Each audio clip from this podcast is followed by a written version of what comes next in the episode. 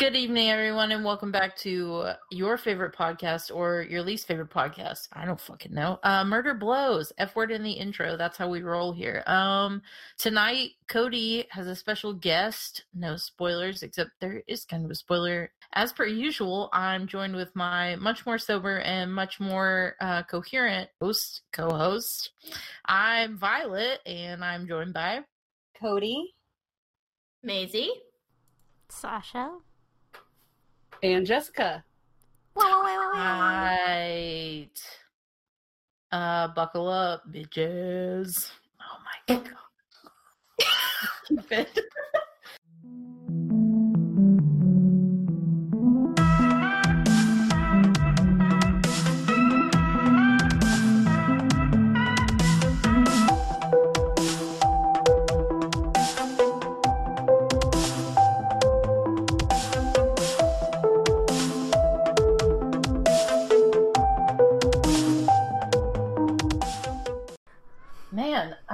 crazy, crazy fucking morning. Um, I was putting my makeup on. Uh, I was on my eyeliner, and uh, everything was going fine.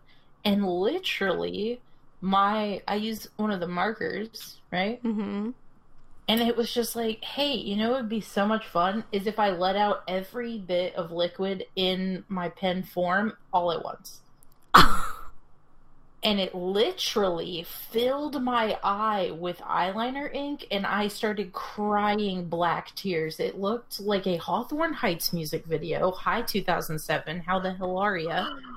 Whoa. Oh my God. Dude, it was it's not working. The headphone. Uh anyways, um so yeah, so I had to just I had 10 minutes before I had to leave and I was like there's no chance. Um so I took all my makeup off and I I don't know. Do do women call call it free balling when they don't wear makeup to work? Because that's what I want to call it. Well, I I've been wanna free know- balling for years. I was to say, I want to know why we live in a world that you gotta wear makeup. Not me, fam. That ain't it, Chief. I just like to wear it, but like this morning after that happened, I was like, why do women do this? Like I could have gone blind. I thought it, I just literally like, yeah, it was is bad. Codi, Hello? Hi guys, I have our guest today. Hello. Hi, guest. Jessica's here. Hi. Wait, wait, wait, wait, wait. Yes, Oh, people. there's video. I I thought you called her Guestica, and I was like, that is so witty. No, I'm not that cool. okay, great. I just remembered I have therapy tomorrow. Yay. I never think that. I'm like, oh shit, I got therapy tomorrow. No, it was definitely sarcasm because I tried to Oh. cancel it and she wasn't having it, and I was like, "You tried to break up with me." Yeah, remember? remember that? Yep. I am like dead tired, sick. Everybody is like every I I am. It's just raining. It just won't stop raining. It will not stop raining. That is 100% accurate. Help. Um, I guess before we go too far, uh, Jessica, do you want to? that is pretty witty. Um, too bad it was an accident. Uh, do you want to introduce yourself to the podcast so people can know your voice? My name is Jessica. I am Codi's friend. I've worked and known her for Ever. forever, for a very long time. Define time period. and Your ringtone is fire. That's my favorite. that's Codi's ringtone. Oh, My ringtone silence is it. duck. Oh, okay. My alarm. I have to use the duck because Time to I work- record. where I work is very loud, and it's the only one I can hear over people's voices. Nice. Weird. That's the one I hear the least. Does mine have a duck option? I don't think it's called duck. Um, also, backstory when Codi was doing her Too Close for Comfort stories, and she talked about the friend whose mom was killed, that was my mom. Oh, yeah.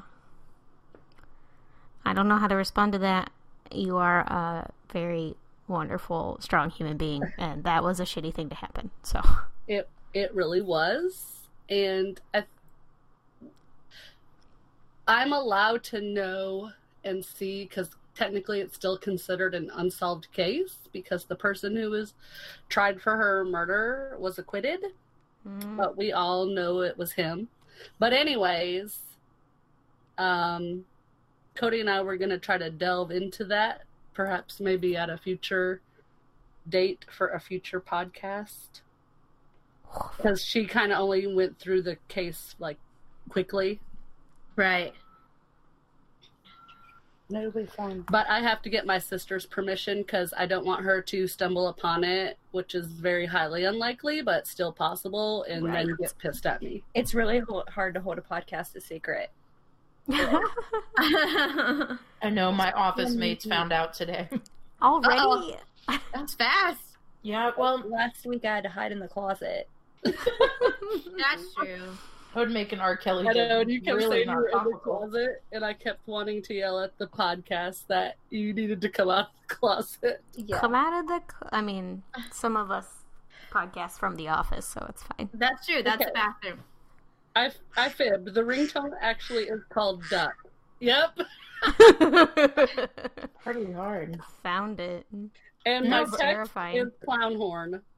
Oh no, I would have Mm. so much anxiety. I don't even care about clowns. But it's loud again, so I can hear it. Yes, I love it. How has everyone's week gone? I've just been so tired and taking a lot of naps. Naps are good. I can't nap. I'm not a napper. Once I'm down, I'm down. It ain't me. I'm tired because I work 60 hours a week. Nope. I have a newborn. She turns five months. oh, Congratulations. hey. And she's also my fourth, so I have three other kids I have to take care of. Can I oh. can I say nope?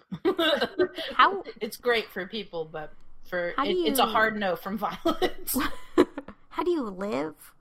Because like I can't take care of myself, and I work thirty eight hours a week. I have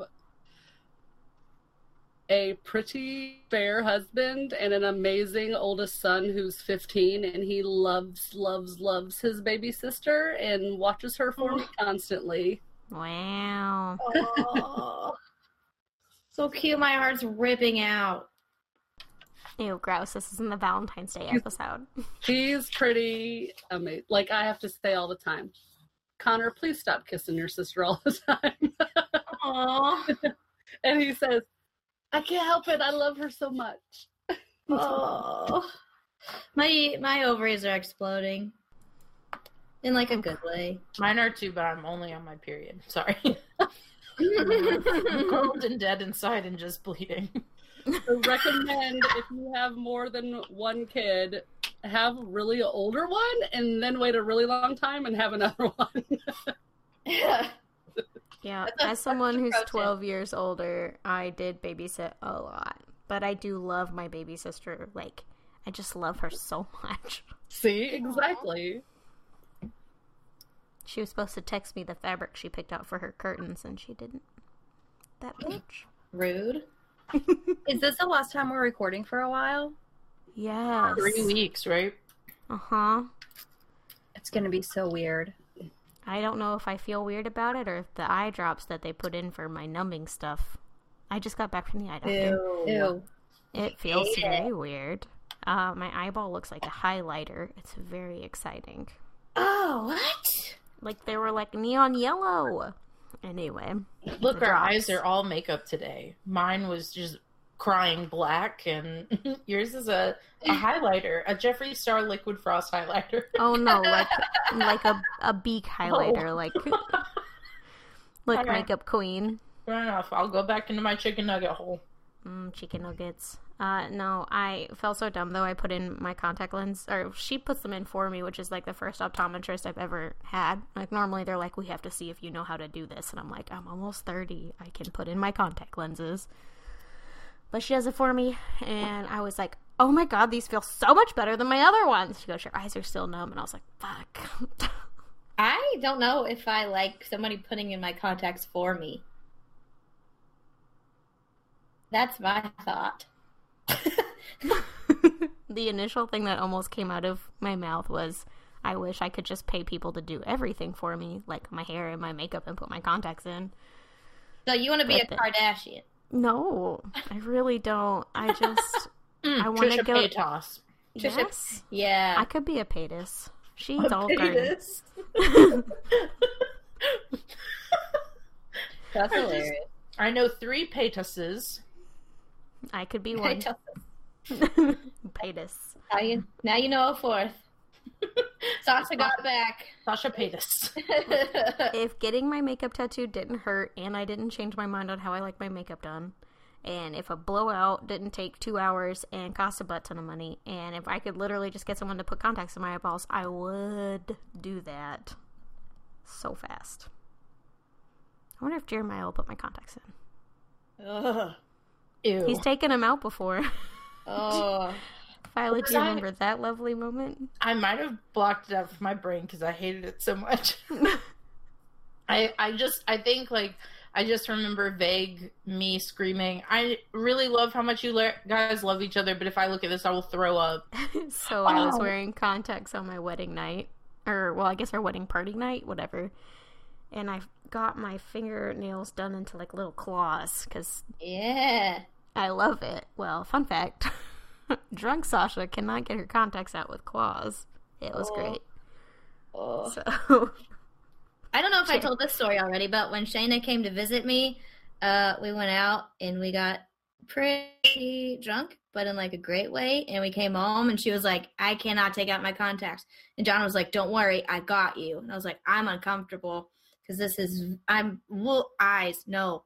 So John oh like lays. Shayna's head over the, we don't have a tub, we have like a shower. So it's just like a little, boop, like a little curb a lip.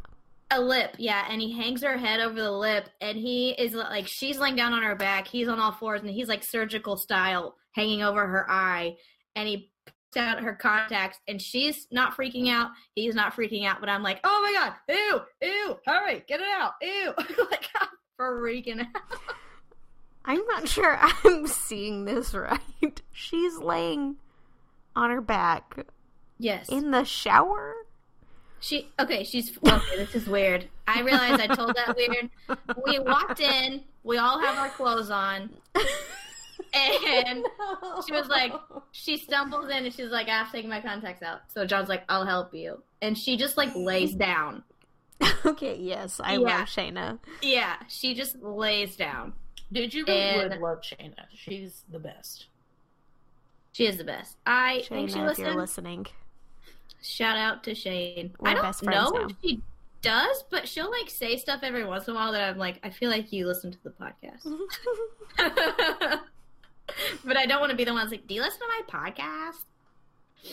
But hey, But we're, hey, we're we're all just out here trying to live our best lives, whatever hobby that might entail. And for me, it's murder. My uh, coworker is already in love with Codi. Um, aw. I hope they don't listen to the podcast. I was very clear. I was like, so political. We're so political, like real political. political, congratulations to Bernie Sanders, my favorite grandpa in the whole world. I can say that because my grandpa died last summer. I don't have any grandpas left, so Rip. that's Bernie. Mm. Renee. I've never had a grandpa, and I feel like I should have a favorite grandpa. Just oh. saying, Bernie's pretty cool. Pick Bernie. I like that Johnny Knoxville movie, Bad Grandpa. I think that would be my favorite grandpa. I mean, Bernie's cool, but I want a grandpa that's like, I bought you your favorite ice cream so we can watch TV for ever, and I'll play chess and Scrabble with you because I'm one as well. Do you want the diabetes man to be your grandpa? Because I get No. those vibes from him. Mm-mm, nope. You Don't know- like that guy. I still, to this day, think that the diabetes guy is in this horror movie I watched called Hatchet. and um, he dies in like a really horrific way. So does his wife in the movie. But every time I see him, I'm like, is that the diabetes guy? Like, it, did his wife really just get her head ripped off from her mouth? Like, like he like puts his hands in her mouth and like pulls and like blood and anyways. That wasn't Blood? important. Blood? I want to Um, know. It's a great bad movie. It's very fun. Um, there was no point to this. Carry on. What's the name of the movie? Hatchet. Whoa. What does Violet keep in her car, everybody? Hatchet. Machete. Machete's next to the bed. Sorry, I get confused. All right. I thought this was like one of those like how do you spell yes? Like why Y E S. How do you spell like what does E Y E S spell? E E S? No, it's eyes. what? Then, Are you okay? I thought it was like a distraction thing where she's oh. like Oh. hatchet. Now what do I keep in my car? And everyone's gonna be like hatchet, and I'm like no machete. wrong, bitch. But I was wrong. Always I for, anticipating like- your next move. hey, there we go. Yeah. Who knows? Maybe I'll upgrade one day. You know? Hatchets are just harder to, or machetes are just harder to conceal. Conceal. I don't think he's feel, in that movie, Violet. Don't let. Damn. No. oh, so the reason how um my coworkers found out about the podcast because apparently half of a body was found in uh, Bowling Green, Kentucky. What? Come again? What half? What half? I don't know. I didn't get to research it at all. I was like, I really need to research this before my podcast, and I said it out loud, and everyone was like, "What is podcast? Because they're all in their like Oh no. late forties, like late forties, and uh It's a like- radio yeah. show that you want to listen to. pretty much I was like, it, it's kind of like a radio show. I'm like, well, what are you doing on? And I was like, uh, true crime. And it was like, oh, I love forensic files. And I was like, me too.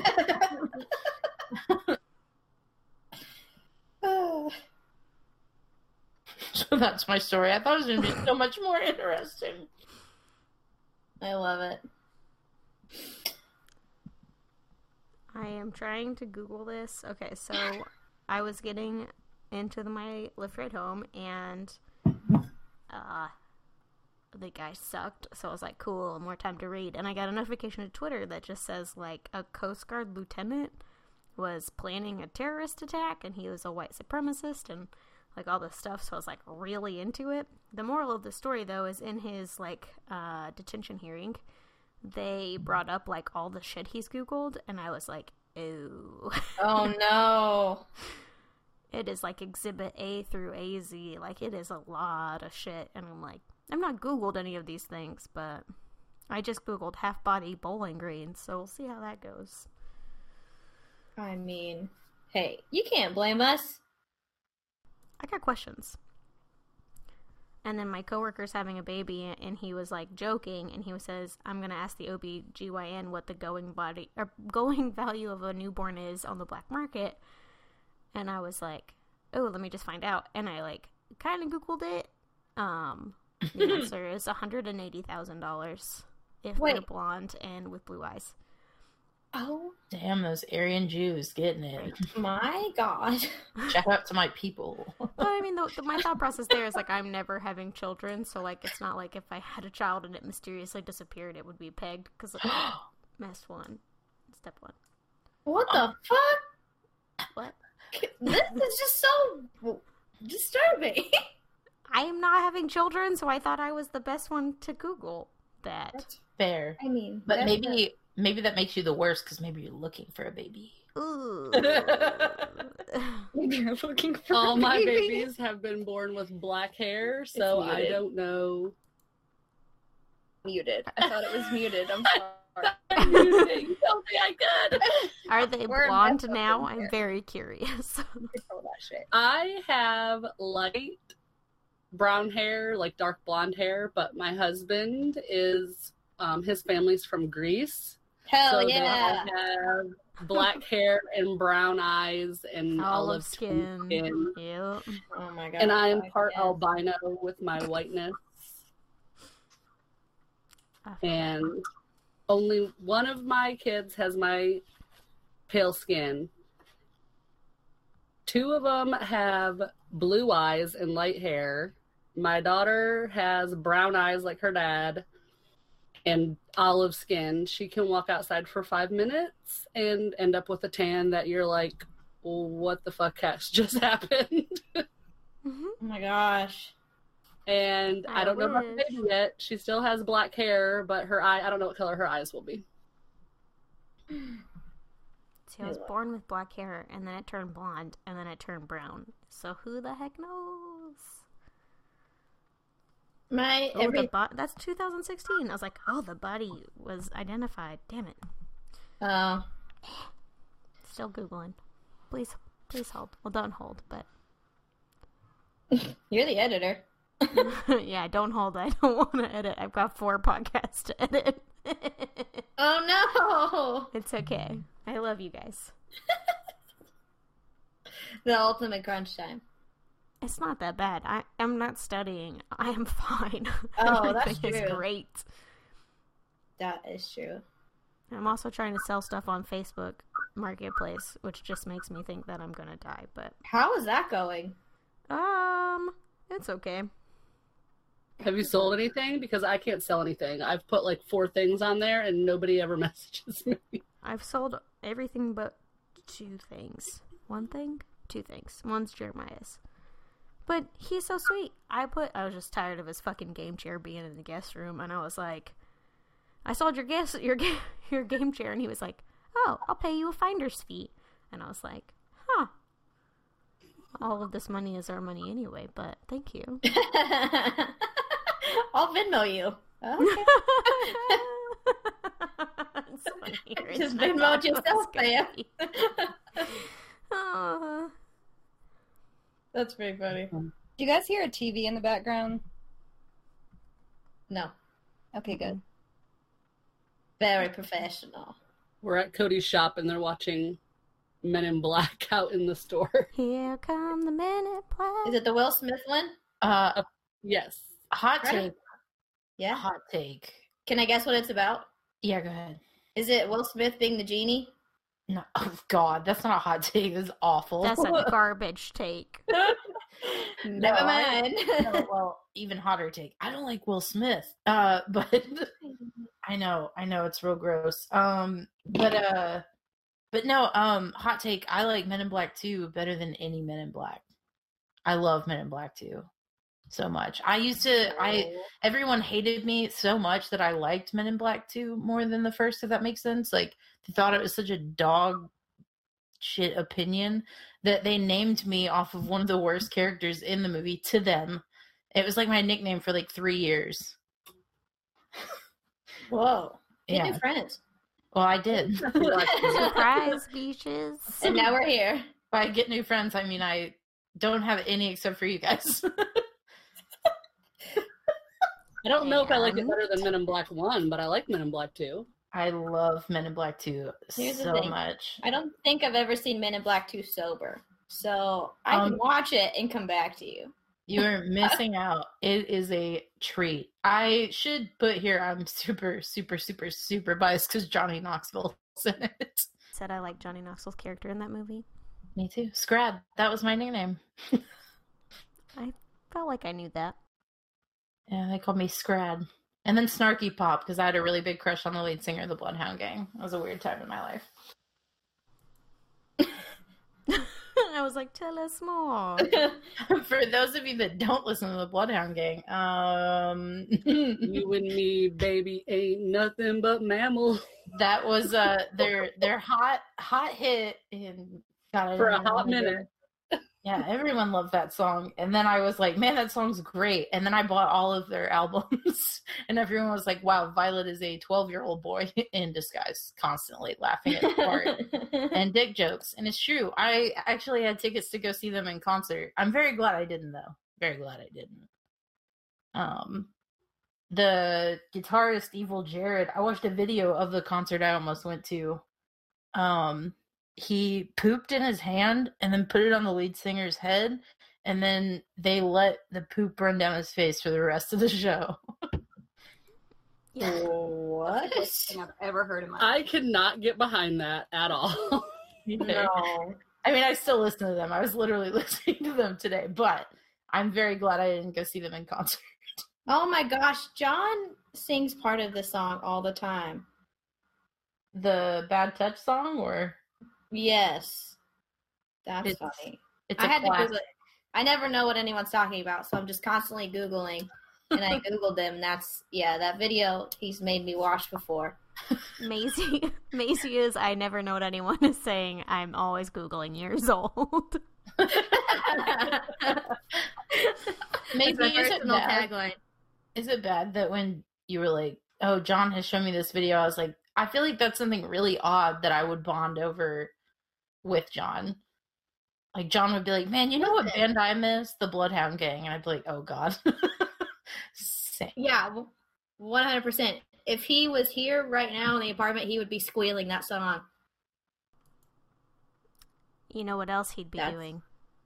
Styling What? his hair. With He would be yelling at Arcadian Eric Dale.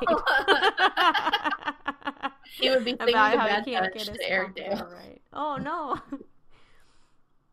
Yes. But that's okay Yeah. because you'd be right beside him, scrubbing your lips with blank slate lip scrub. Oh my god, double whammy. Guys, if this is your first episode, hi, how are you? Also, um, we're talking about our friends' uh, businesses. Arcadian Grooming is pomades, and they have like a conditioning cream for your face or for your beard. You have a beard, any hair that you have on your face or your head can be taken care of from a product from Arcadian Grooming um, is ran by our friend Eric Dale. It's very awesome stuff. I really love that you can read the label and know what the hell is inside of it. Um, yeah, we have links to all of their shops on our social medias. You can check them out at Arcadian Grooming on Instagram, and they have a Twitter at Arcadian Grooming. And you can check out their YouTube, which I definitely recommend, which is just Arcadian Grooming. Um, they show you how they make some of their pomades, and uh, I like it a lot. They're really great. You can get 15% off with code Murder Blows. And then the scrub Sasha was talking about is from our other friends at Blank Slate Labs. Um, shout out to Allie at Blank Slate. We love her. We talk about them literally every episode. Um, they have a uni oil that I use every day. I started doing okay, so sorry if this is your first episode, this isn't gonna make sense, but Sasha was saying that she uses the Arcadian conditioning cream at night and that's how her body is like, it's bedtime, bitch. I'm conditioned to sleep with conditioning cream. So I started doing that. So I do the conditioning cream from Arcadian on my face at night, and then in the morning I do the uni oil. How's And- it working out? It's like my skin's like, hello, good morning, and then it's like, good night, time for bed. Um, so we definitely recommend Blank Slate Labs. You can check them out on blankslatelabs.com, Blank Slate Labs on Instagram, Blank Slate Labs on the Twitter, and you can also use code Murder Blows for 15% off there too. 10 out of 10, recommend. Get that plug in early. I'm trying to mm-hmm. figure out this Twitter thing. I'm an old person, so I'm not cool with it.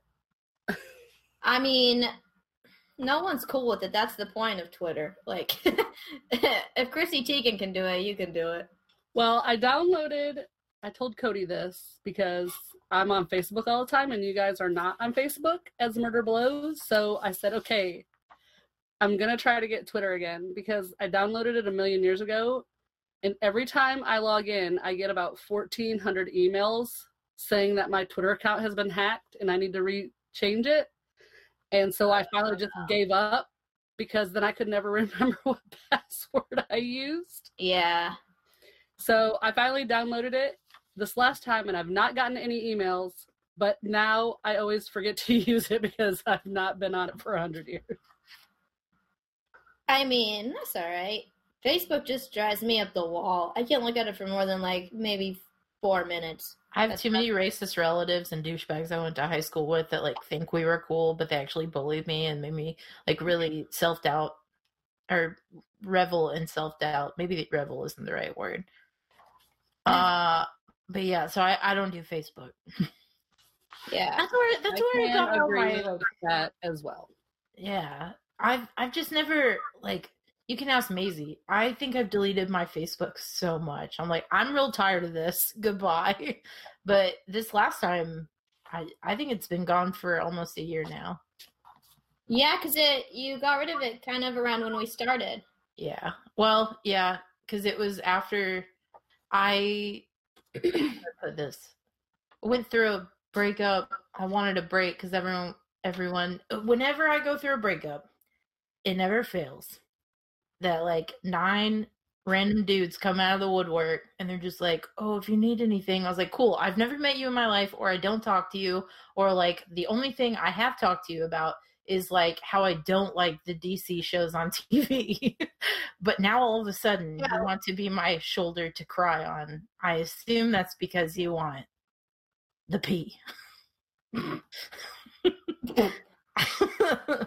and unfortunately, I have a phobia of looking at myself naked, so that will never happen. I also have a boyfriend now. I'm seriously doing so bad at this podcast today.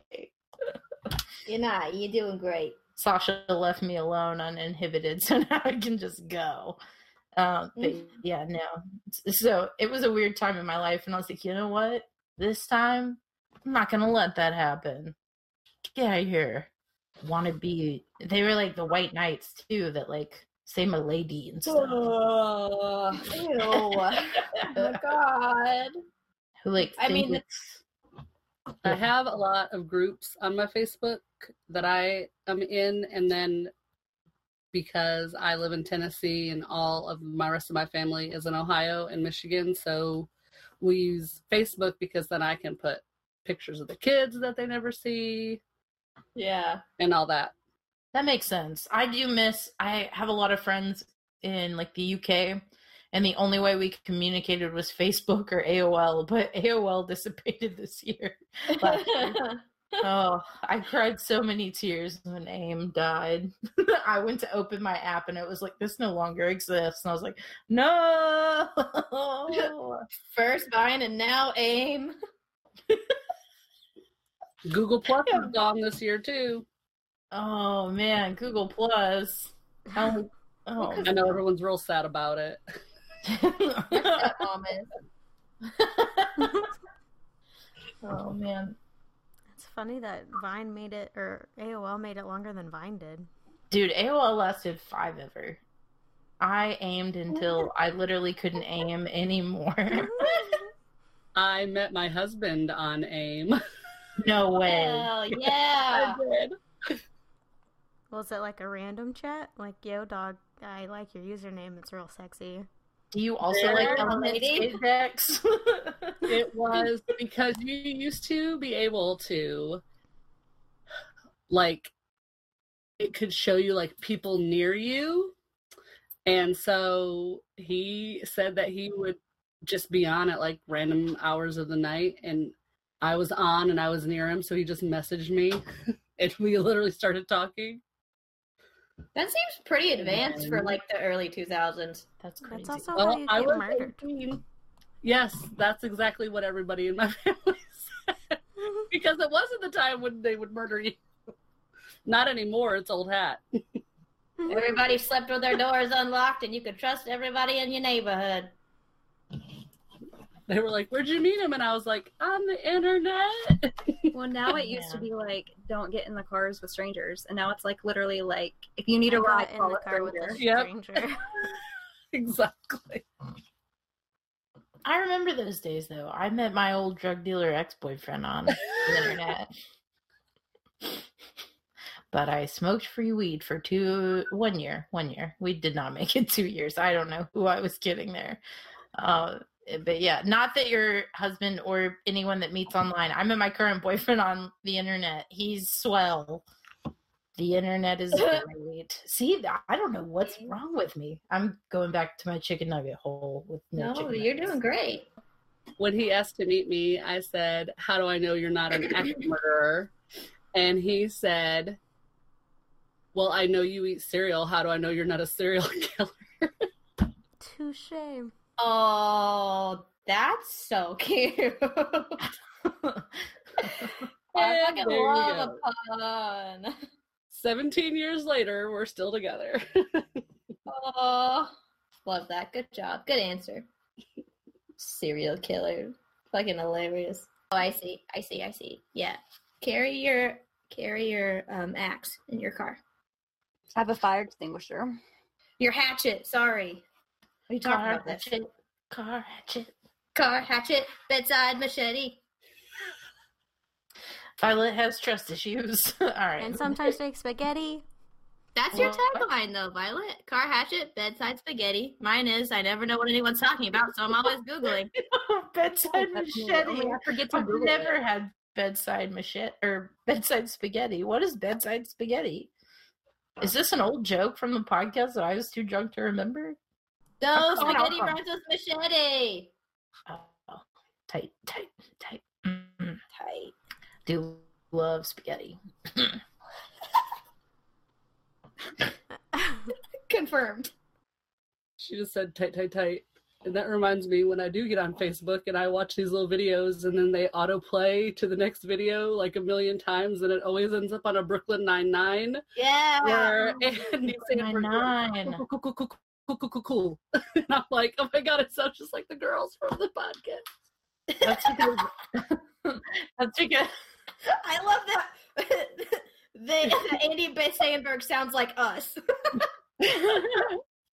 well, because Sasha goes tight, and then I go cool, cool, cool, cool, cool, uh, which is That's half from Hot Rod, half from. Abed from Community. Shout out to the seven people that watch Community. I Um, community. did you really? How have we never bonded over this? We could be Troy and Abed. Troy and I- Abed in the morning. Only watch the first season. Just kidding. It's awkward now. they didn't have their talk show in the first season. I hate this. Oh, you spoiled nothing for me. It's fine. Literally, the show's been dead for a long time. It's also how I found out that Chevy Chase was a racist, though, which broke my heart. Aw, You really broke my heart, Chevy. I used to love you. not Chevy. anymore. Nope, now you're a racist. Now you race. Hmm. All right. Dope. I was trying Codi! to get some sick segues, but I don't know the I have no clue. Yeah, I have no clue what she's talking about. Secret. But we didn't pick the same case. Like I thought we were doing like recording and then doing question and answer or too close for comforts, and then I was like, crap, what if we like research the same case and now we don't have Wait, you two or me and you?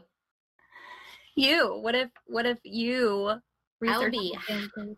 Highly impressed if we pick the same one. My anxiety is freaking out right now. Try me, bitch. Try me. Okay, Whoa. well, we're doing the Keddie murders.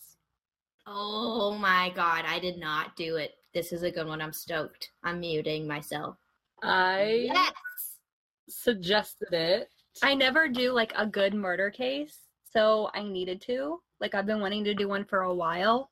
Always just have this weird shit going on. So I was like excited because I was like, oh, this is just like a murder case, but it has like conspiracies in it. It has a lot of conspiracies in it, and as soon, like, I think I suggested this to her way back when, like, episode three was happening with you guys, and then she went down the octopus, whatever Yeah, that thing was. The tentacle. the I, I found the tentacle coming out of the refrigerator. So okay we we kind of had it started where i'm gonna do like the case and the background and then codi's gonna do the conspiracies on it so i used for my sources wikipedia i used keddie28.com and a youtuber called katlyn rode and then i did learn of this case from the beginning from the people that Violet loves so much, the BuzzFeed Unsolved guys. Hmm. My BFFs. But they didn't do a very good job on that one because it only left me with more questions on the case, which is why I looked into it further on my own. So, to start with, the background of the family is the mom Her name is Sue Sharp.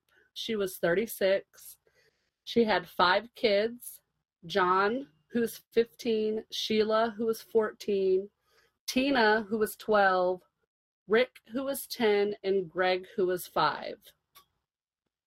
With them in the story is also John's friend Dana Wingate, who was 17, and the two youngest boys, Rick and Greg, their friend Justin Smart, who was 12. So the story starts on April 11th, 1980. At about approximately 8 o'clock, the middle daughter, Tina, went next door to where they were living in Keddie, California, to the Seabolts house to watch TV. And then later, the second oldest child, Sheila, went over because she was going to spend the night at the Seabolt's house. And she sent her sister Tina back home approximately at 9:30 p.m. The next day, sorry, got ahead of myself. You're good. Um, all during that day on the 11th, while the girls and the younger two boys were at home, the oldest son John and his friend Dana had went to the nearby town of Quincy to just hang out with friends and do teenage boy stuff, I guess, I don't know. And they had went back and forth getting um, hitchhiking and getting rides from Keddie to Quincy throughout the whole day. And the last time anyone saw them was at a party that was going on at the Oakland camp in Quincy, but I could not find any specified time as when the last time they were seen.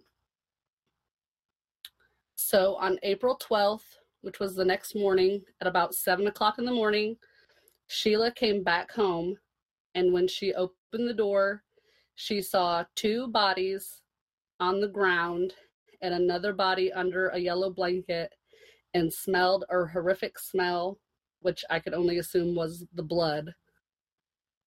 And the body under the blanket turned out to be her mother Sue, and the other two bodies were that of her brother John and his friend Dana. She turned around immediately and ran back to the Seabolt's cabin to get help. And the dad of the Seabolt family came back with her, saw the bodies, walked around the cabin, saw the three younger boys, which were Greg and Rick and their friend Justin, in a back bedroom unharmed and got them out the window. And then the police came. It said all three bodies were in the living room. All three had been bound with electrical tape and extension cords and electrical cords, even though it was later discovered that no electrical tape had been in the house. Sue, the mother, had been gagged with a bandana and her own panties, and she was nude from the waist down. She had been stabbed repeatedly in the chest, her throat had been slashed, and an imprint on the side of her head matched the butt of a Daisy BB shotgun. John, the brother, had been stabbed repeatedly. Also, his throat was slashed. The friend Dana had been manually strangled, and all three of them had blunt force trauma to the head, which had been caused by hammers. The two boys, Dana and John, were tied together and taped together at the ankles and wrists. And the mother, Sue, had been had her ankles tied together and her wrists tied together separately by herself. Two bloody knives were found at the scene. One was a steak knife type of knife that had been used with such force that the blade was bent at about a 25 degree angle. And one hammer was found in the house, and the house was covered in so much blood and blood spatter. And the evidence concluded that the murders had taken place in the living room because there was no other blood anywhere else in the cabin, except for at one point at the investigation, hours into the investigation, they realized that the middle daughter, Tina, was missing and they found a small pool of blood on her bed. At this at this point though, even though they realized she was missing, the focus did not shift into a search until after they were done processing the cabin and I could not find out why. Like in my opinion and Codi's opinion when we were talking about this, like there is a potential child missing, drop what the fuck you're doing and go find the kid. What the fuck? So when Sheila, the sister that came home and found the bodies, was allowed back in, she determined that her sister, that Tina's jacket, shoes, and a shoebox that she kept various tools in were all missing. The only thing that they could find evidence wise in the house, besides the two knives and the hammer, was an unidentified fingerprint on the handrail leading off the back door steps. The phone was off the hook, and the lights were all turned off, and the curtains were all drawn. Now, the boy that had been spending the night with the other ones, Justin Smart, his mom, Marilyn Smart, later claimed to have found Tina's bloody coat in her basement and gave it to the police, but that was never noted on any official document. And her husband, Martin, also claimed that he was missing a hammer from his house, which Codi will go into later because it has to do with the conspiracies. It said, um, upon interviewing nearby residents, no one claimed to have heard anything except only one couple who woke up around 1:30 a.m. that night to maybe the sound of muffled screaming, but they couldn't tell where it was coming from, so they went back to sleep. And the next door neighbors, the Seabolts, where the two girls had been earlier in the night and where Sheila had spent the night, said they did recall seeing an unknown green van parked out at the Sharps house around 9 p.m., but nobody knew when it left and nobody knew where it came from. And they don't remember like who if anybody got out of it or anything like that. Said the only other clues were that of the boy's friend Justin Smart, who went back and forth on details that night. He first told investigators that he thought he dreamed that the murders happened.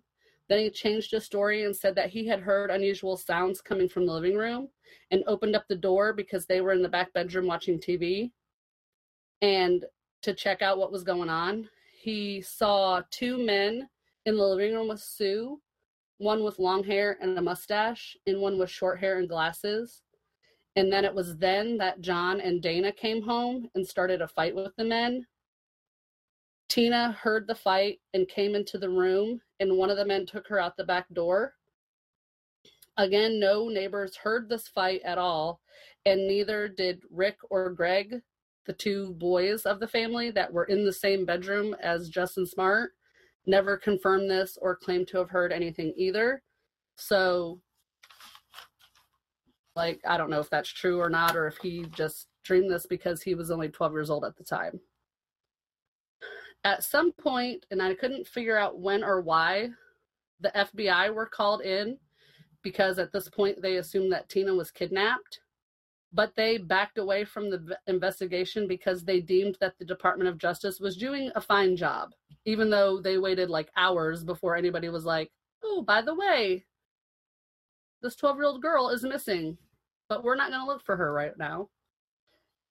Um, they did eventually block off a five mile radius around the cabin and searched it by grid pattern and with um, search dogs, but no evidence was ever found until October, April 22nd, 1984, three years and 11 days after the murder and disappearance.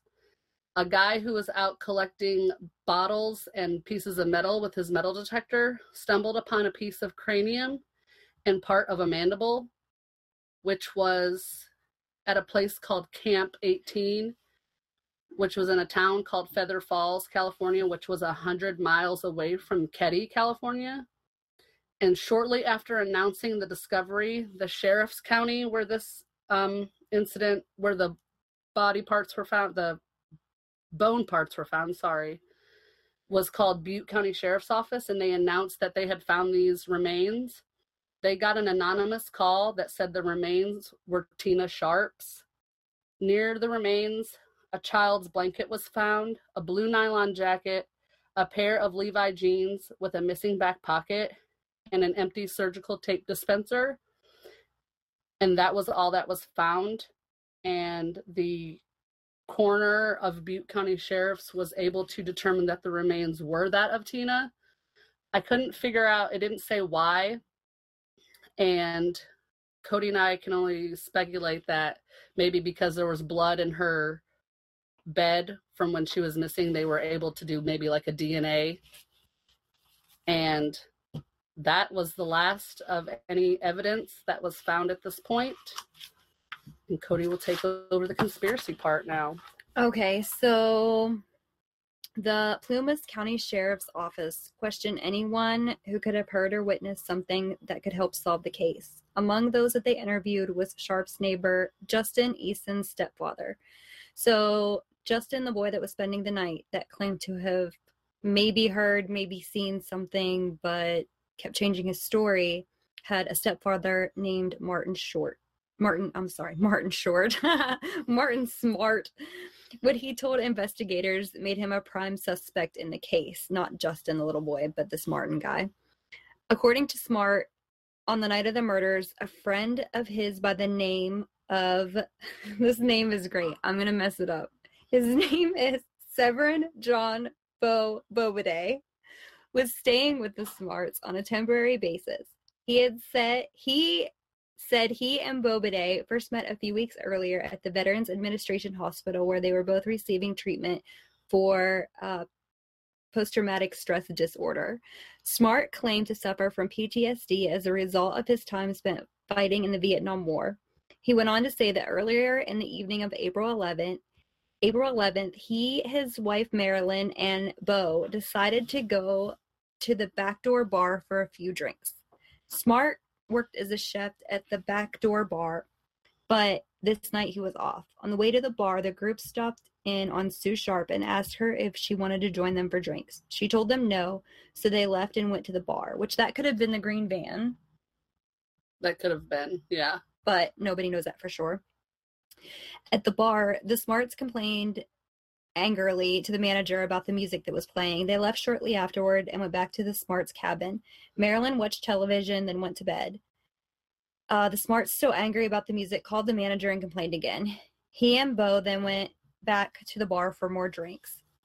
Suspecting that they now had a prime suspect, the Plumas County Sheriff contacted the Department of Justice in Sacramento and two DOJ investigators um, and concluded additional interviews on Martin and Marilyn Smart and Bo.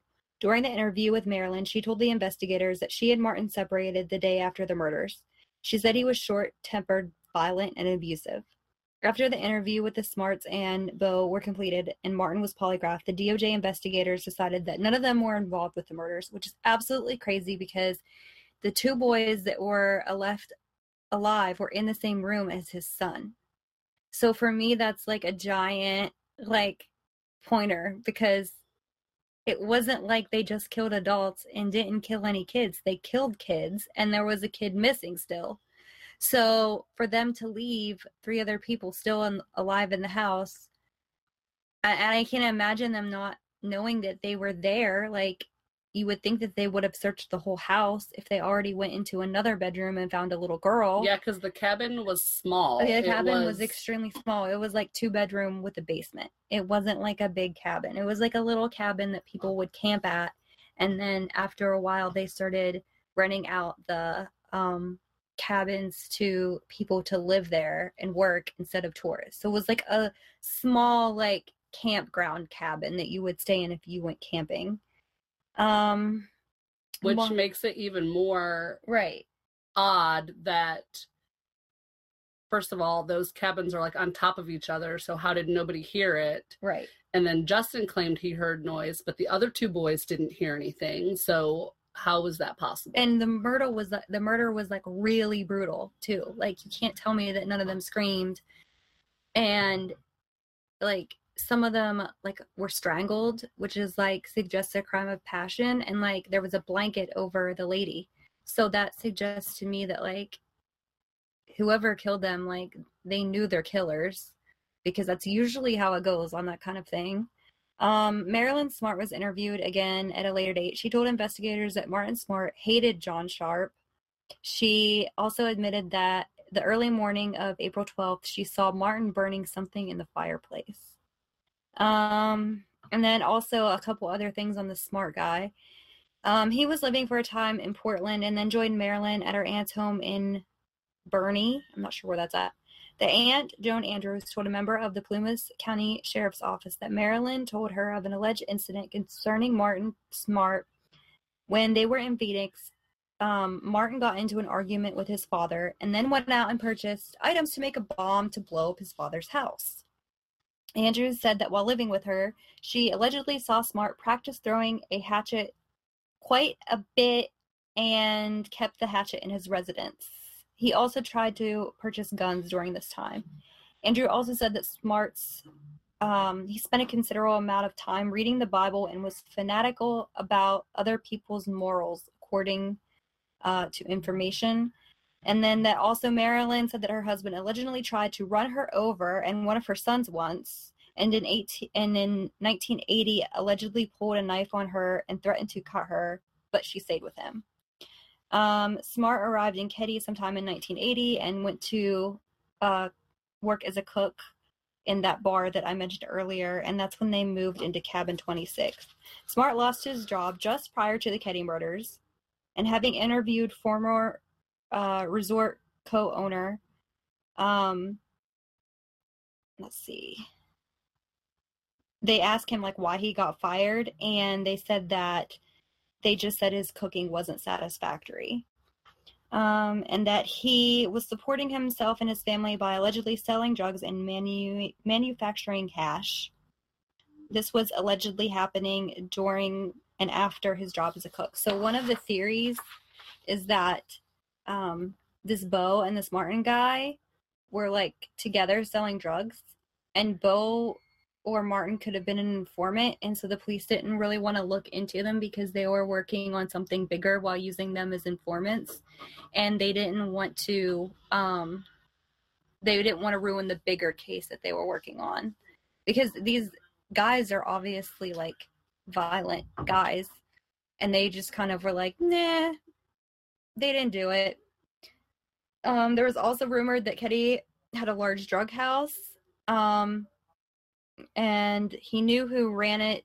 The guy who owned the um, bar knew who ran it, who dealt drugs, and there were more rumors. Um, and Sue said Sue was to be counseling Martin's wife, Marilyn, about leaving her husband because he was abusive and wasn't faithful. Um, and that also Smart was very possessive, jealous. He said that he learned that Marilyn was allegedly the same way and these factors played why um, into why the two men and probably others went to cabin 28 sometime at that night. So they're thinking that it was at least two men that went to the cabin and that maybe Sue was interfering with um, Mar- Mar- Marilyn and Marty's marriage. It's really hard to say, but um, they couldn't like prove that or whatever. And still like even if sue was interfering with the marriage like why would you kill the children? Like that's just insane to me. Um, and then we have tina the little girl that was missing. Um, to begin with the crime scene was never properly secured. Even more astounding was the amount of time that it took for the police to realize that tina sharp was missing. When the first police officers arrived at the scene justin tried to tell them that tina was missing but they ignored the, what the boy was saying it wasn't until after until hours later that everyone realized that the 12-year-old daughter of the murdered woman was gone. Um Sheila was able to determine that Tina's jacket, shoes, and shoebox containing various tools were absent. And I'm not sure why Tina had a shoebox, but apparently this little girl had a shoebox that she took with her everywhere. And the sister Sheila noticed that it was missing. Um, and there was no indication of forced entry, which wasn't surprising at the time because it was the 80s and nobody really locked their doors up there. Um, Tina was believed to have been abducted from the crime scene. Her disappearance was initially investigated by the FBI, um, but the FBI, like uh, Jessica said, had backed off because the Justice, the Department of Justice, was doing an adequate job, which is crazy because they weren't doing anything. Um, and then, like Jessica said, they found um, the skull because the bottle collector discovered it. And we couldn't really find out how or when they proved it to be Tina's, which was really crazy. Like, we were looked in every website and nothing could tell us like because in the 80s DNA wasn't really a thing yet. So you would think it would have taken to the late 90s or 2000s for them to match it by DNA. Yeah, everything just kept saying it was concluded that the remains were Tina's. Right. And I did hear where they thought it was going to be a young girl anyway. So I don't even know if like the person who called in, they were just like, "Oh, well this does look to be a young girl, so sure, we'll just say it's Tina's." It's just absolutely sane. Um and then this is why it was suspicious. First, there was the find. He doesn't um one of the detectives doesn't believe that a real bottle hunter happened to stumble upon the girl's remains three years to the day of the murders and her disappearance. He believes that someone knew where Tina would be found and happened to make it public by having someone not directly connected to the Keddie case make the discovery. Um, and he also said that where she was discovered, which is Camp 18, is hard to find. I knew where it was. The, the detective knew where it was from researching it on Google Maps and Google Earth and became quite um, like he knew how the road systems and the networks worked up there. But when it came to going there, the roads are not labeled and they're not mapped correctly. So it was really far back in and really hard to find. Um, as much work as the detective had done has done, he still got lost trying to get there twice. Um, somebody would like, why would you be that far back looking for bottles? I mean, considering you would have to carry the bottles like back out of the woods. That's just kind of odd to me. Um, where Tina was found was a ways off the dirt road in the wild. The location of her skull is the last place a bottle hunter would look for bottles near Camp 18, which is another reason the detective believes the man who discovered the remains involvement is less than accidental. Um, let's see what else. One tip that led to the news flurry in 2016 came about in helping the detective find a hammer. So apparently, someone called. Um, I guess this tip came by way of someone who attended a wedding in the area. A woman lost a ring, so the man returned with a metal, metal detector to find it. And what he discovered was a hammer in a dried up pond near the resort. Um, he left the hammer but then he eventually called the detective to turn it in. And the detective and the unnamed man went to the pond. By then it was full of water but they did manage to recover the hammer. And the hammer matches the physical description of the one that martin smart said that he lost which is too coincidental for me. Like why would you tell the police like i'm missing a hammer? I know off the top of my head that like my husband has a million hammers. If he was missing one, he would not notice for a very long time until he went to look for that specific hammer. Hammer, unless Martin was like, "Oh, people got murdered next door. I better go through a checklist of my tools and tell them I'm missing a hammer." It's just really, really suspicious. And then to find that same hammer with the same description in a pond years later is just really weird to me. Um, the hammer was covered with rust, and they're hoping that some sort of evidence will be discovered and that the evidence will link someone or perhaps several suspects to the murder. Um, and then we have Justin and his story. Um, this is really, really crazy. He told the investigators that he was asleep during the murders, as were the other boys, and that he did not hear anything. In a later interview, he described in detail a dream that he had where he was on a boat and saw John and Dana, which were the boys killed, and they were fighting with a man with long black hair, a mustache, and black glasses who was carrying a hammer. The man threw John overboard of the boat, and then Dana also, and then Dana, and Dana said he was very drunk. That doesn't even make any sense, but whatever. He went on to describe seeing a body that was covered in a sheet lying on the bow of the boat. He looked under the sheet and saw Sue, who had a knife cut in her chest. He tried to help her by patching the wound with a rag, which ended up throwing into the water. In reality, Sue Sharp did have a knife wound in her chest. Another time, while being polygraphed, Justin told the polygrapher that he thought that he saw the murders. He said that a noise woke him up and then he got up and looked through the door of the living room. He said he saw Sue Sharp laying on the sofa and that there were two men standing in the middle of the room.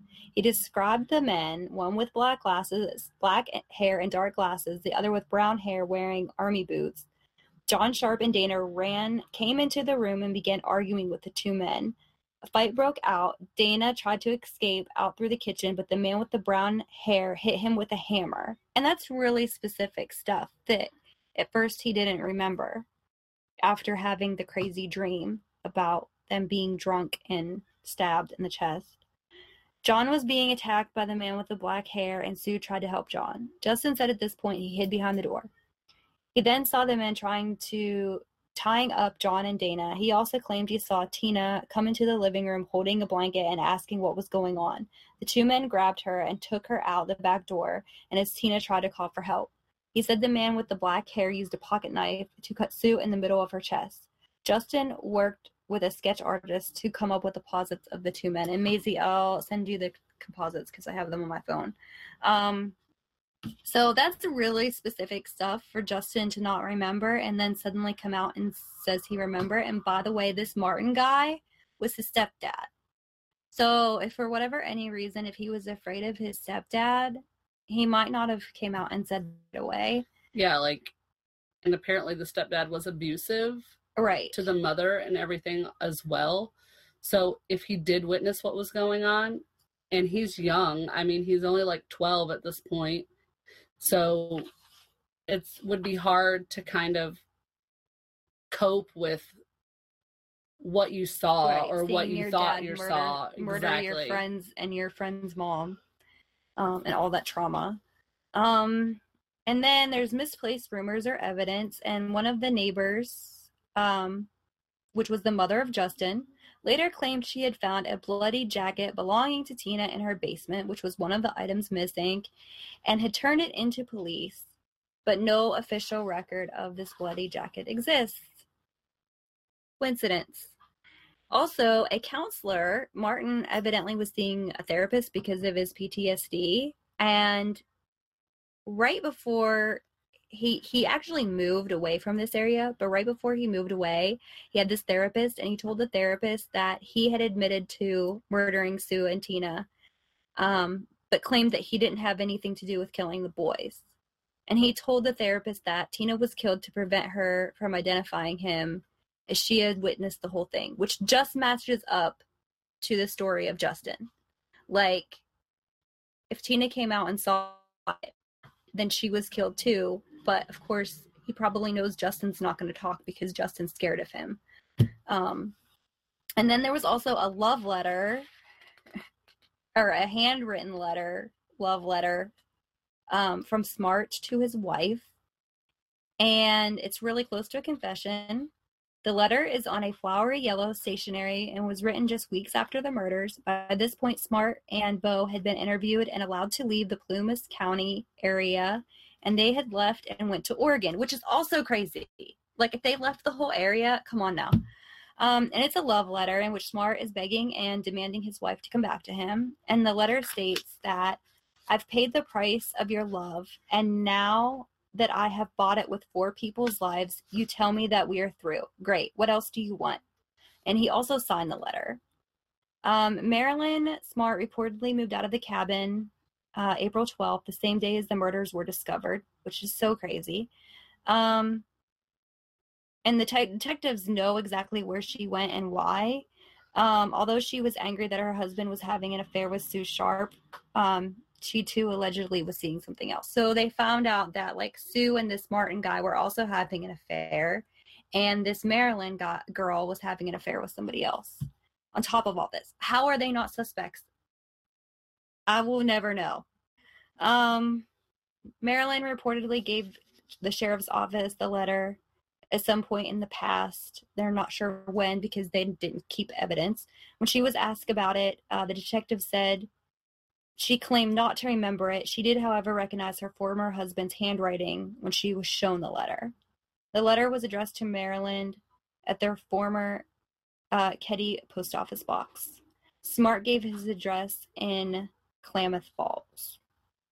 Um, and I'll jump in really quick. One other thing that's really odd the whole um, flurry to basically reopen the case in 2016 when they found the hammer also had them digging out all the old case files, which is when Marilyn was interview re-interviewed about the letter. She said she didn't remember giving it to him, but that that was her husband's handwriting. It was at that point that they also found the tape of the anonymous phone call that said, "Oh, by the way, that skull you found was Tina Sharp's." Right. And it had not been logged into evidence. It had just been sitting at the bottom of a box and nobody knows who the voice is on it and there's like no other evidence about the tape but they did at least find it so maybe at some point in time they can like match up voices voice recordings with it i don't know but it's that a really was just crappy tape. Like it's really hard to understand now. But they when they when they officially got the tape, they never logged it into evidence. It just ended up in another box. Right. Which, another piece of the conspiracy as to what the heck. There's a coat that was supposedly given to them by Marilyn Sharp that nobody has seen and it's not logged into evidence. A letter that she gave them but wasn't logged into evidence, so they don't know when she gave it to them. And now she's like, oh, I don't remember giving that to them.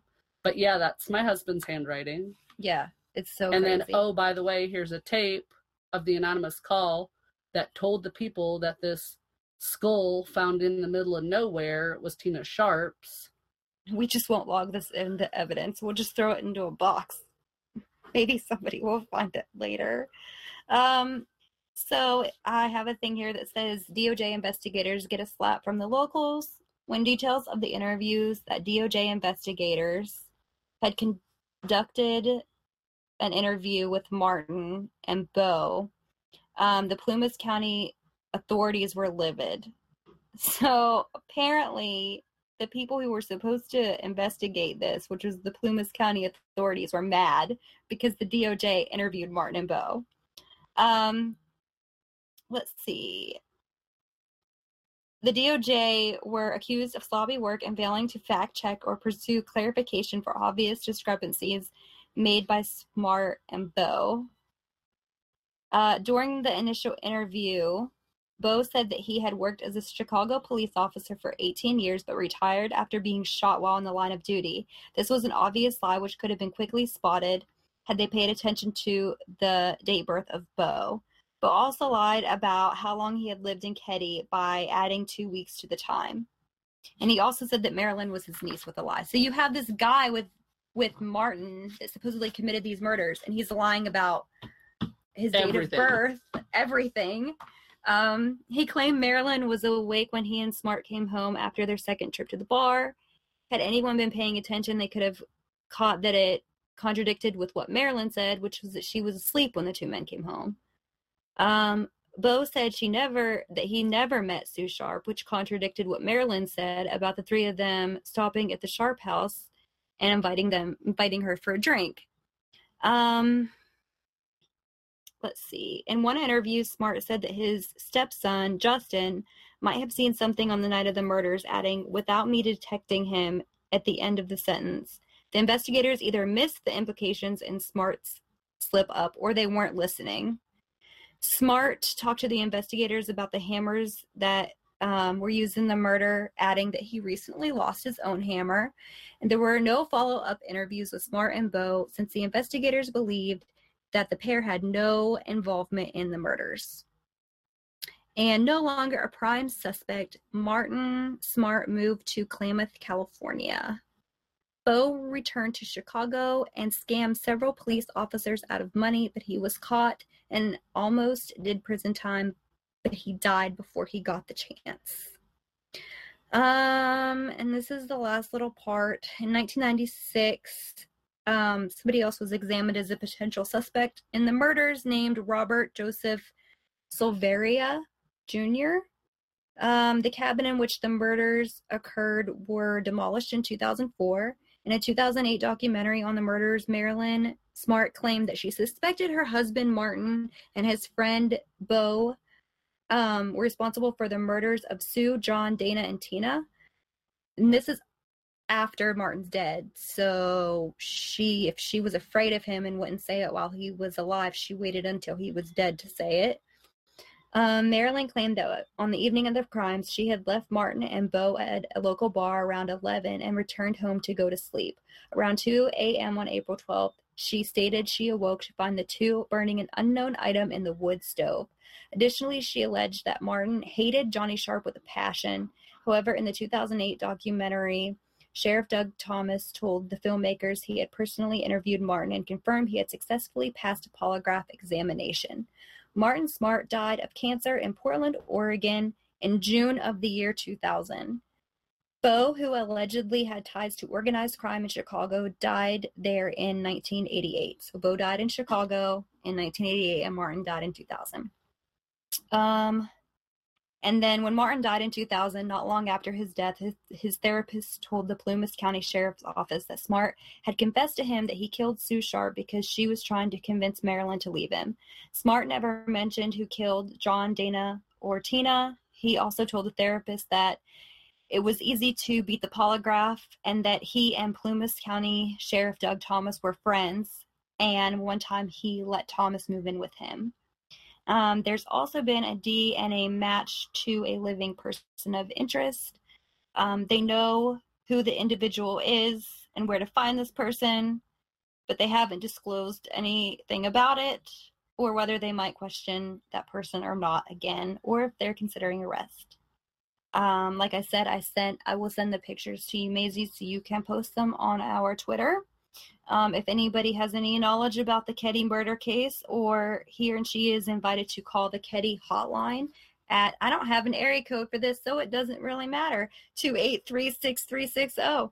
Um, my sources were Wikipedia, Thought, Thought Co., The Lineup, and Plumas News. But yeah, that's our messed up case that has absolutely no answers whatsoever, other than I think that the two men who did it were dead well, I know they're dead, but I'm glad they're dead, and I think that they had ties to like some the Department kind of, Justice, which yeah. is why the Department of Justice. like they were informants or something, Yeah, and they were up the working on a bigger case and didn't want to just solve because apparently this family was also like the, I guess some of their neighbors and people in the area thought they were white trash. So apparently, like maybe this family just wasn't good enough to bust these people because they were using them for something bigger or something more important. Um, because we've seen that happen before. So that's what I figured out about it. That's the only conclusion I could come to. There was also a conspiracy that maybe the two boys did hitchhike home, and when the boys hitchhiked home, that the hitchhikers came in and, and started killing people. But to me, it seemed like a crime of passion where they were strangled and the knife was bent and they were covered up. And also, I think if it was hitchhikers, they would have killed everybody in the house and not just like leaving the stepson um, and the two other boys alive. I think they would have murdered everybody. So that's all I got. That's what we got. What do you guys think? Oh my god, what a ride. Like, not in a good way. Well, it's really hard too. There's so much information and it's hard to like sort it out in order because I kept finding more stuff. Yeah. You know, like, can everybody just calm down for a second? Yeah. That's so messed up. But like everybody that I mean that's a lot of murder. Yeah, there were four of them. Yeah. Because the, the older daughter was next door. She spent That's the a night- lot of murder. Yeah. I'm just like there was one sorry there was one theory too that maybe the main focus of it was the tina girl um Just to abduct her. to abduct her and that the other murders but she had been next door at the same house as her sister sheila watching tv and sheila stayed the night like how did how else would that person know that tina came home and didn't stay the night and Right. yeah. um, the boys had been back and forth, John and Dana, from Keddie to Quincy all day. So, like, there's no record of like were they killed because they walked in on somebody abducting Tina? It Like, has to be the we- Martin yeah. guy. Like it has to be. It has to be. And if it was a serial killer, like it would have been linked to other crimes in it because it seems It's kind of so like random. Like, Yeah, right. it was hundred percent. Just me- it was messed up. there's one case where I do think the serial killer theory is valid, and that's the Ad- Adnan Syed case. But it's just this is not one of them. This is Yeah. so dumb. I agree. I bet the survivors just feel awful. Like, how do you deal with that? That's your family.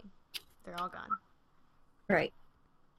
And then they didn't know that the little girl was missing, even though they were told that she was missing. And then they really didn't like look for her. Like the area that they searched was really small, and this is like wilderness. Mm, Yeah, this isn't like down South California, like LA, This San is, like, Diego. this is up North California, Like like, Sierra Nevada. Nevadas and logging trails and, And if you look up the cabins, I'll try to find one to send to Maisie, but they're really creepy because like a lot of them got demolished and they're like all dilapidated now, but um some of them are still standing.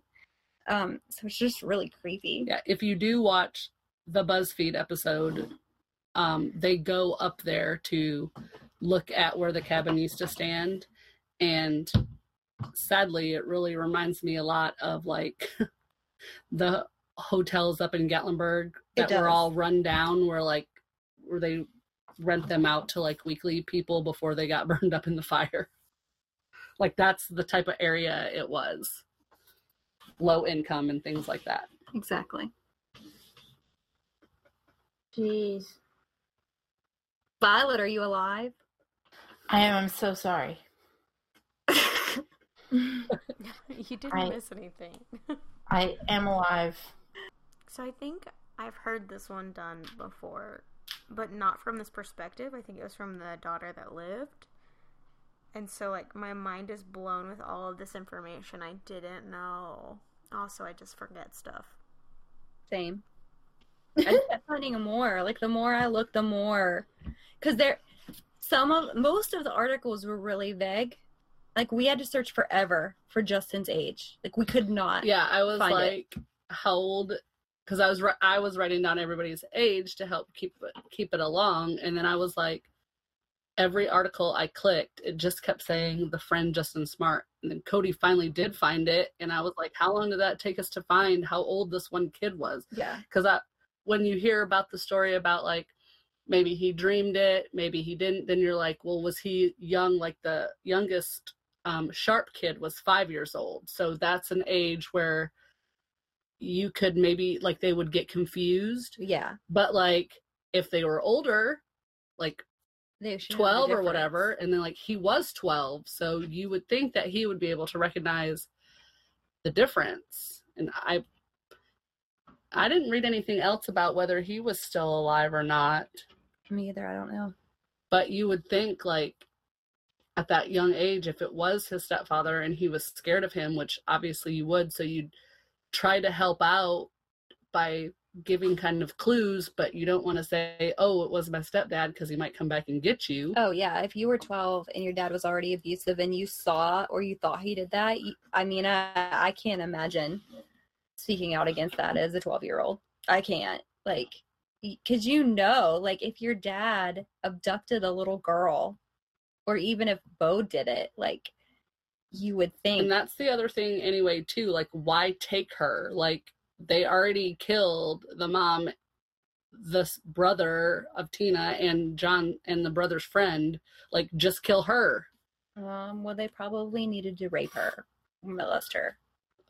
Because Well, that was the thing too, because it said the mom was found naked from the waist down, and but I think that was literally only because they used her panties. It said as a gag for her, right. but it was never like it, she wasn't raped. She wasn't. Well, I mean, hell, wasn't there like a dish towel laying around? Like, what, what are you like? I need to gag her. Well, f- get her panties. Like, get a dish towel. Yeah. Get a washcloth. the whole get a- thing is Or a just go home. How about that? yeah, yeah. Get the pennies. No, go home. Just Drink some water. Done here. Go home. I think everyone needs to take a nap. Oh my god. We can't. We sober have up. to record another episode. So, Um, I mean, I don't think any of us are at panty taking off and using them as gag stage, so No. I think we'll be okay. No, yeah. God. So, what do we all like this week? Aw. Not that. I like nothing. Um, I seriously slept probably like 18 out of 24 hours every day last week because it just was raining and my body hurts so bad. My back hurts so bad. It just makes me tired and I sleep. So I'll be like, oh, I'm going to lay, just lay down for like a minute and listen to a podcast and I'll just fall asleep. And then last night, the electric went out in the middle of the night and the wind was blowing and it was super scary. I thought our house was going to blow down. And then I was like, it's raining. What if the mountain behind my house like rock slides? We're all going to die. Because that's where my anxiety goes. and then I can, I don't I like can any of it. answer that something that Codi likes because we I introduced it to her last night before she went home and thought her house was gonna fall down, Yeah. and that is Dickey's barbecue. Yeah, we ate at Dickey's barbecue. and it good. was delicious. And we ate at Cheddar's today and it was really good. I I know the owner of Dickey's Barbecue. Really? Yeah, true fact. I worked uh, with his daughter, uh, Taylor. Taylor, if you listen to our podcast, I don't think you do, but what up? Miss you. Yeah. Super nice guy. Isn't it a chain? What? Isn't it a chain? Yeah, but the one where they're talking about, I know. Oh, I see. Yeah, yeah, yeah, yeah. yeah. Yeah, yeah, yeah, yeah, yeah. cool, cool, cool, cool, cool, cool, cool. What do you like, Jessica? Well, I like Dickey's barbecue. That's why I brought it up because it was really good. Brad. Can't can't disagree with that. Ten out of ten recommend their Polish kielbasa and baked potato casserole. Oh my god. Yeah. I want a baked potato in my mouth right now. Um, I like baked potatoes. that being said, hey, Get you. Fun fact: When I was pregnant with this last pregnancy, I of course I wanted to eat all the time. But one day at work, they were asking me what I wanted to eat, and I don't know, out of nowhere, my brain just said I needed ham or Polish sausage, and I yelled, "I want ham! Where can I get ham? Where can you order ham?" And they were like, "Your eyes were very crazy, Jessica. you needed some ham. I needed some ham." Um, I like that I've been reliving my youth um, by listening to bands uh, that I listened to in the ninth grade and tenth grade, um, and watching TV shows and movies that I just was obsessed with back in the day. I even reminisced uh, with my good friend Paige last night. I was like, "Dude, do you remember that time we spray painted a dick on your mom's patio and then lit it on fire?" And we stole a shopping cart and threw it in the creek behind your house and and I got my first concussion by running full force into a wall and it was uh Wait, that was one night. My first oh god concussion. no. Yeah I used to get them all the time. That that year in particular I had four. If you guys want to hear the concussion story next episode don't retweet because it'll be too late um, but yeah, no, I've just been reliving a lot of youthful memories, and I feel old and not super old, but old enough where I miss looking cool in Element t-shirts. Oh, Yeah, rip. No, I've been really, I've been really enjoying it. I've forgotten something that just makes me so incredibly happy. Like was just crying, laughing. Uh, I watched uh, Viva La Bam last night, and I was literally like sobbing with tears at how happy I was. And I was like, I've never been this happy, but I have. Like I used to do it all the time. Every time I get sad, or I used to get sad, I would just pop Viva La Bam or Wildboyz or Jackass on, and it was just nice. It felt comforting. It was like they were there to throw Don Vito's pants in a swimming pool and make fun of the way he talks. Rip. They were there for Seriously, you. rest in peace. they really were. When Um, I yeah, get that's what I like. sad about being old, I get to remember that I get to embarrass my teenage son now, and it's lots of fun. No, In I the know. era of social media. Woof. I was like, fuck, I'm gonna be 35 in May. Like, fuck. Like, that's old. Like, My favorite thing now, so my oldest is 15, and then I have a 12 year old, a six year old, and the baby. And so my favorite thing now is because I am on social media a lot, like I know who people like, like Cardi B. So Luke will come and ask me something, and he'll say, Hey, mom, can I do this? And so instead of just answering regularly, I'll go, Oh, grr," and he's like, Oh my God, stop it. That's Mm. Yes. Hilarious. So then I'm like- mom. so I'll I go, would like two moms. I'll go, yeah, okay, go have fun playing Fortnite. I wish I could roll my R's, or I would be doing that all the time. what do Sasha and Maisie like? Sasha likes potatoes. Oh yeah, that's right. I'm sorry. And I don't can think I of- forget that. It's that vine where they're like, a potato flew around. Ah! Yeah, uh, I like free lunch. So I got oh, hell Uh, yeah. There's like a bunch of conferences going on, and there was lunch, and it was left over, so I ate it. And then there was second lunch, apparently, and so I stole one of those. I didn't steal it; it was offered to the office. I took one though, and I put my name on it, and now I have free lunch tomorrow. Oh my, go ahead. well, I was thinking that you were going to eat it today, and I was going to call you a Hobbitses because they like mean- second lunch. Yeah, I skip breakfast now, um, so I eat two lunches normally. so dumb. Whatever you got to tell yourself to get through it. Maisie, what do you like? You I like having- no, it's okay. I'll pick them up next episode. Um, I like having fresh flowers in my apartment. Aw, Mm, love it. that's so amazing. Yeah, I we went to IKEA and you know how they have like those fake plants, like fake greenery. I was like, John, let's just get these for the top shelf in our kitchen. He was like, I don't want fake plants in my house. I was like, "Uh, okay. Didn't know you felt so strongly about greenery, but yeah, we got some fresh flowers and I like it a lot. Are they planted or are they just in a vase? Um, so we got some planted ones and then we got some vase ones. So Nice. yeah, I I, just want to live in like an ivy nest. Yes. Yeah, that's I what almost I bought every bouquet at Target the day after Valentine's Day. Cause Oh, 'cause they were was- discounted. They were. They were so pretty too. Oh, But then I realized my cat would eat them and die. mm, don't do that. Don't do that. Thanks for listening to Murder Blows. You can check us out at Murder Blows at twitter.com. Okay, on the on the World Wide Web. Uh, www dot slash http. That was the other way. around. colon forward slash forward slash. Um, Right in the Zoom. Instagram, Instagram at Murder Blows, and drop us your sweet, sweet, uh, too close for comforts at murder, murderblows at gmail.com.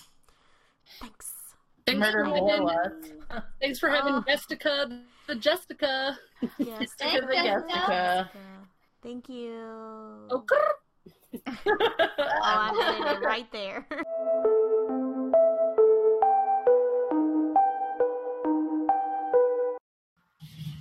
Yeah. I thought I was muted and I made the most uncomfortable noise. I just went, "Gah." I Hi, actually said editing Sasha.